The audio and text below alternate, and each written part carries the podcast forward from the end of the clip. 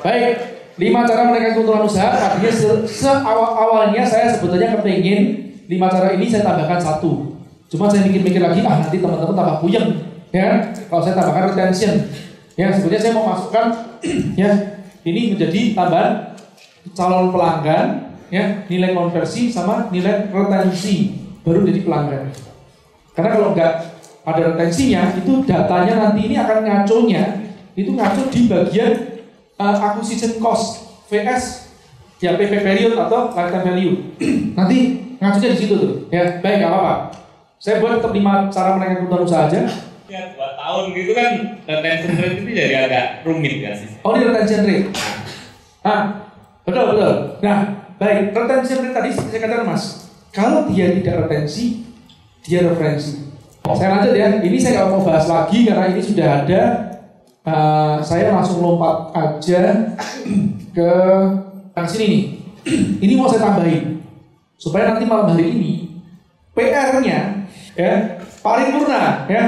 Ini baru berbicara masalah uh, bukan akselaris, reprofile, terus five ways. Bagaimana anda menggabungkan uh, materi ini sehingga nanti untuk menyelesaikan studi kasus yang diberikan malam hari ini. Baik ya. Nah ini ada sebenarnya customer acquisition cost. Ini harus ada catat ya. Oke, catat ya silakan. Nah, definisinya di bawah itu kan biaya yang dikeluarkan untuk mendapatkan satu orang pelanggan baru. Oke, berapa? Tapi seperti yang saya katakan tadi kan ini bukan pelanggan, bayar lah. Ya, saya kurang suka nih dengan kata-kata uh, pelanggan karena belum bisa bilang pelanggan banget gitu loh ya. Baik ya, biaya iklan dibagi dengan jumlah pelanggan baru.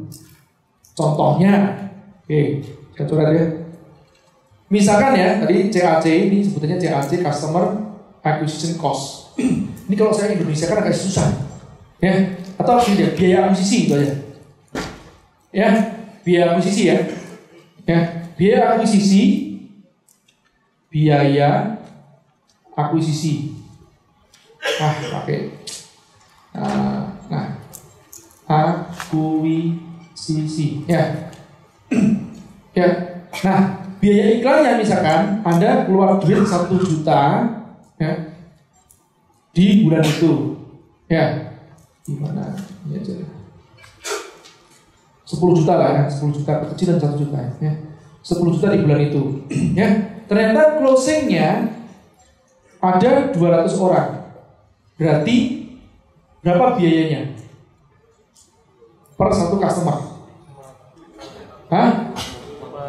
Hah? 50 ribu ya? Baik, 50 ribu per customer. Nah ini disebut namanya acquisition cost. Paham nggak? Paham ya? Baik, satu. Nah, lifetime value ya omset kali margin kali kali lifetime. Tapi ini saya skip duluan karena ini nggak benar-benar dibutuhkan pada saat sekarang, tapi ada boleh foto aja. Ya, oke. Okay? Saya biasanya jarang menggunakan lifetime value sih. Saya lebih suka menggunakan payback period. Soalnya lifetime value ini kayak kapitalis banget deh. Seorang itu dihitung dia akan uh, apa ya uh, bisa menguntungkan kita sampai berapa banyak gitu. Ya, kayak semacam gitu loh. Saya hitungnya lebih suka yang pakai yang payback. Jadi lifetime value ini sebenarnya ada kebalikan sama paybacknya. Nah, kalau ini jangka waktu seseorang menjadi pelanggan dalam berapa bulan. Kalau bisa kan seterusnya kan gitu loh. Nanti ya. Oke, ya, saya lanjutkan ya. Nah, saya lebih suka pendekatan ini. Ini lebih masuk akal, ya. Payback period atau angka pengembalian modal. Ini yang sering kali teman-teman ngomong ROI. ya. ROI sama payback period itu sebenarnya bolak-balik. Ya, kalau ROI bentuknya persentasi, kalau payback period bentuknya adalah bulan atau tahun. Paham nggak, teman-teman? Tingkat pengembalian modal, jangka waktu pengembalian investasi untuk mendapatkan seorang pelanggan. Nanti ya?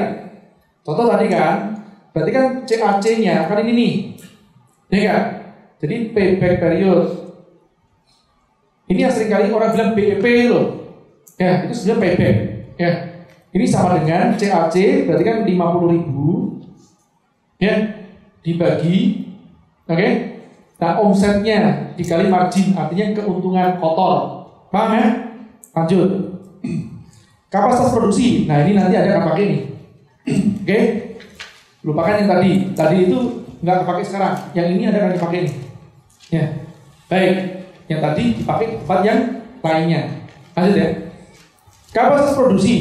Ada orang uang kan? Buat apa itu? Teh tarik. Oke. Nah, dia satu hari bisa membuat berapa teh tarik. Paham ya? Atau satu jam dia bisa memproduksi berapa teh tarik. Ngerti ya? Lanjut ya. Tetap ini. Saya kasih visualnya aja ya teman-teman ya. Nah, kita punya suatu proses nih, misalnya apa? Buat nasi goreng. Oke? Nah, saya sekali produksi nasi goreng, catat ya, nanti teman-teman bantu hitung ya. Saya produksi nasi goreng sekali buat nasi goreng, saya membutuhkan waktu 5 menit. Terus gampang-gampang gitu. Oke, ya. Ada buku-buku yang setengah racik yang sudah saya sediakan duluan. Makanya nanti juga teman-teman harus tahu buku setengah racik itu untuk mengurangi cycle. Supaya kapasitas produksinya bisa naik. Simpelnya begitu, oke? Nah, 5 menit saya selesai. Oke? Artinya per jam saya berapa banyak bisa produksi? 12 kan? Ya, baik. 12 per jam. Kalau saya bukanya 10 jam dikurangi waktu istirahat 2 jam,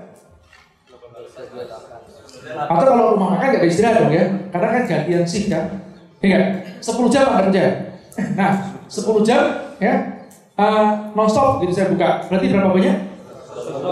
120 porsi. Itu 120 porsi kapasitas produksinya sehari. Paham nggak? Apa? Dengan satu pegawai.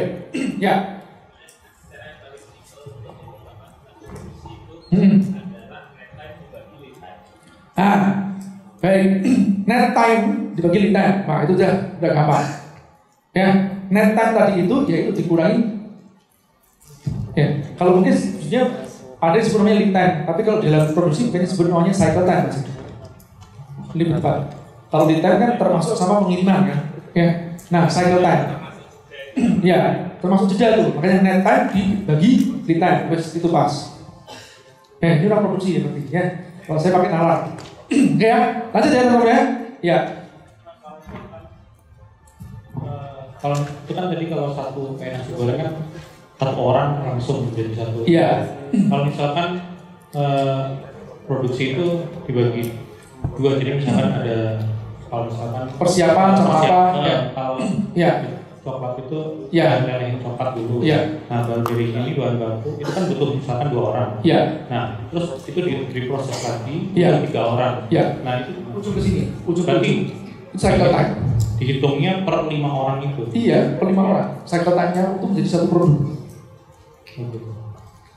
Paham ya? Nanti kalau sudah terlalu detail banget nanti sama Mas Arif ya. Karena nanti akan bicara gini nih. Nanti ada bicara masalah the bottleneck dan segalanya kan yang tidak tidak balancing ya. Ada Ada bed size-nya. bed Bed size. Ada bed size itu eh, satu produk misalnya dikerjakan berapa orang. ya Ini ini masuk bed size. Kan ada dua bed continuous, ada yang Iya. bed size. Ya. Soalnya cara ngitungnya sama. sama tetap cycle time itu ya ujung. Pokoknya sampai produk jadi dari awal sampai produk jadi intinya di situ aja. Tinggal nanti kita menghitung lagi per masing-masing cycle time sehingga kok loh ini kok harinya numpuk di sini? Itu nanti berbicara masalah lean manufacturing ya sama Mas Arif itu, atau soft cycle manufacturing oke? Nah sekarang biar nggak terlalu puyeng dengan banyak istilah ya gitu kan? Ya jadi waktu kerja atau jam buka aja kita ngomong ya jam buka aja ngomongnya dibagi dengan waktu durasi produksi per satu porsinya. Paham ya? Oke, selesai ya? Udah, sepakat? Sepakat. Rehatnya saya hapus aja ya.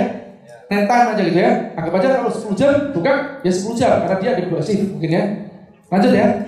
Kapasitas kursi. Kalau itu rumah makan ya ada namanya kapasitas kursi, kursi kan? Ya, kenapa? Tadi kapasitas porsinya kan? Sekarang kapasitas kursinya nih. Ya, di dalam rumah makan tersebut kursinya berapa banyak? Kadang-kadang kita mentargetkan seseorang, wah ini kurang kurang rame nih, ya, atau gimana ya istilahnya, Eh, terlalu sepi kan, ya. Nah ini jadi pertanyaannya belum jadi beberapa macam gitu kan. Sepi itu berapa persen? Ya. Terus apakah balance antara eh, produksi dengan kapasitas kursinya? Itu nanti harus dihitung. Paham ya?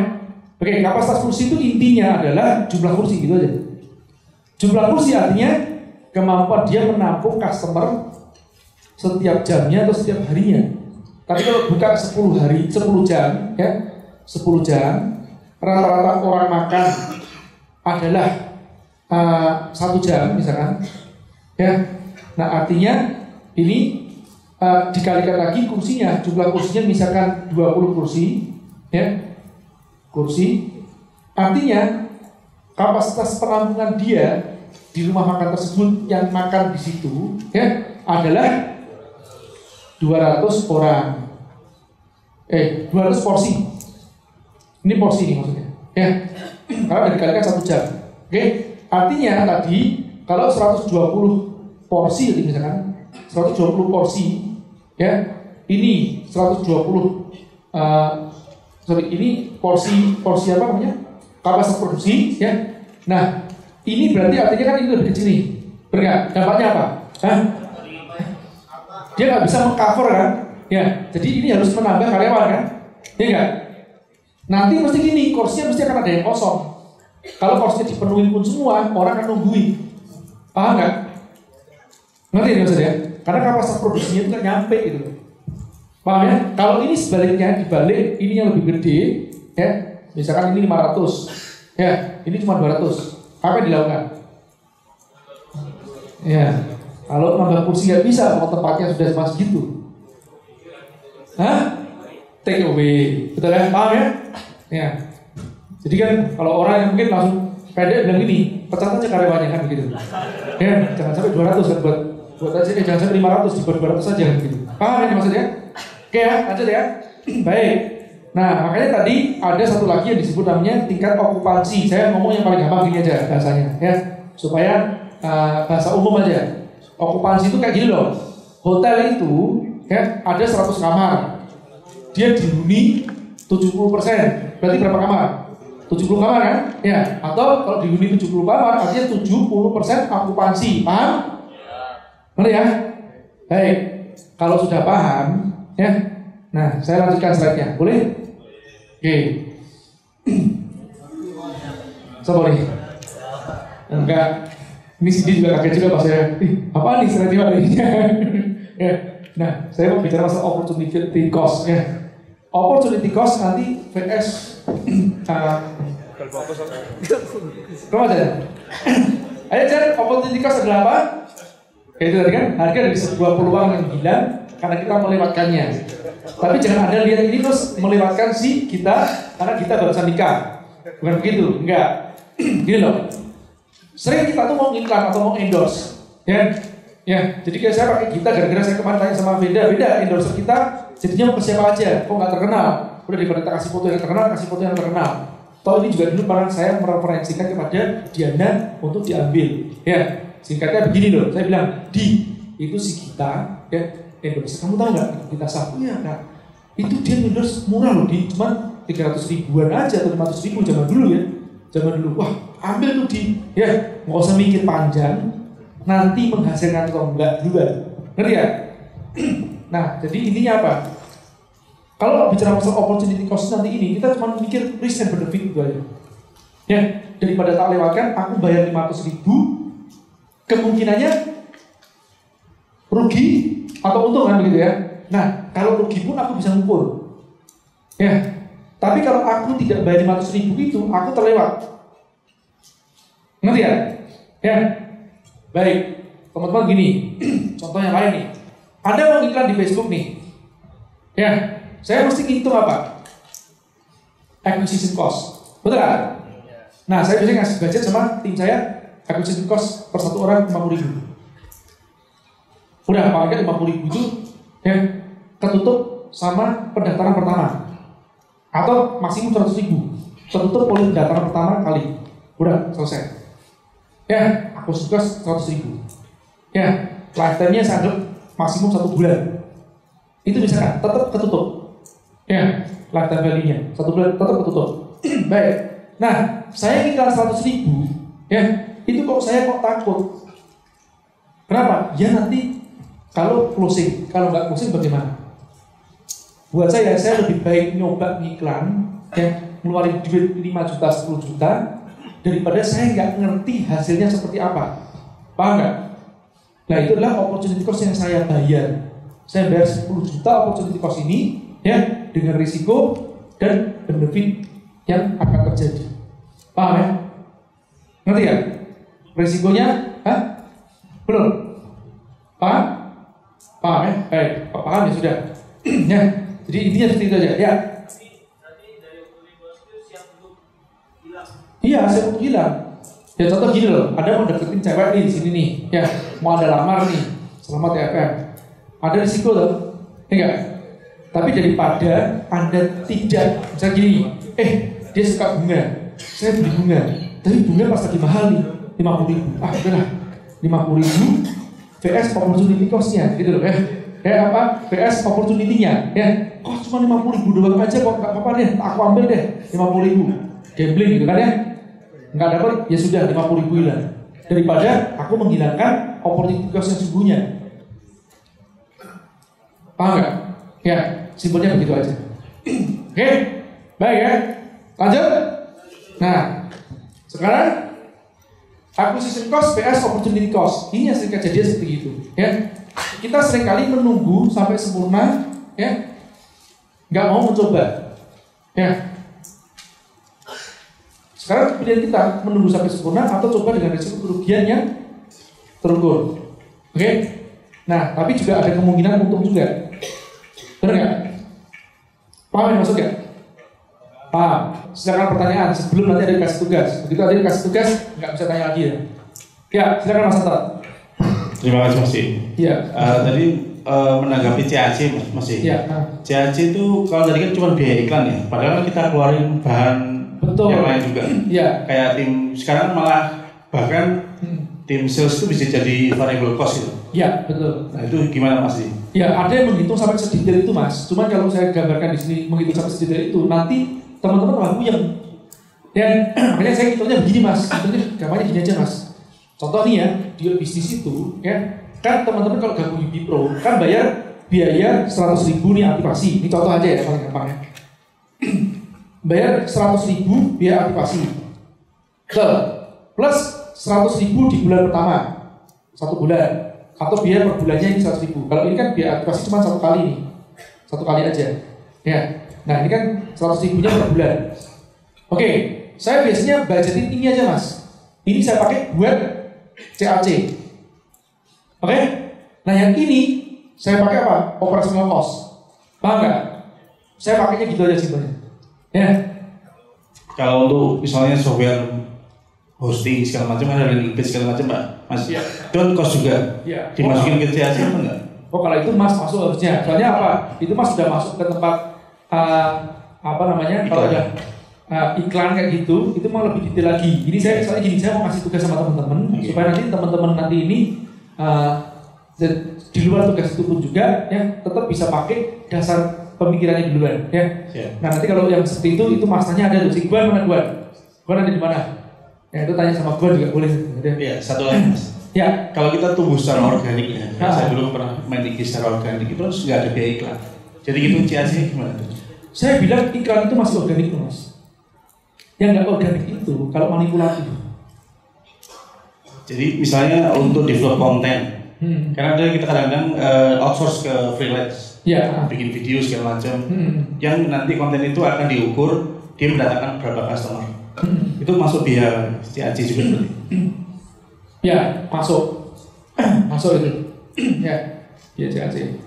Jadi kalau teman-teman, jadi organik yang dimaksud gini loh, pupuk itu tetap digunakan. Ngiklan adalah pupuk. Tapi ada yang organik iklannya, ada yang non organik.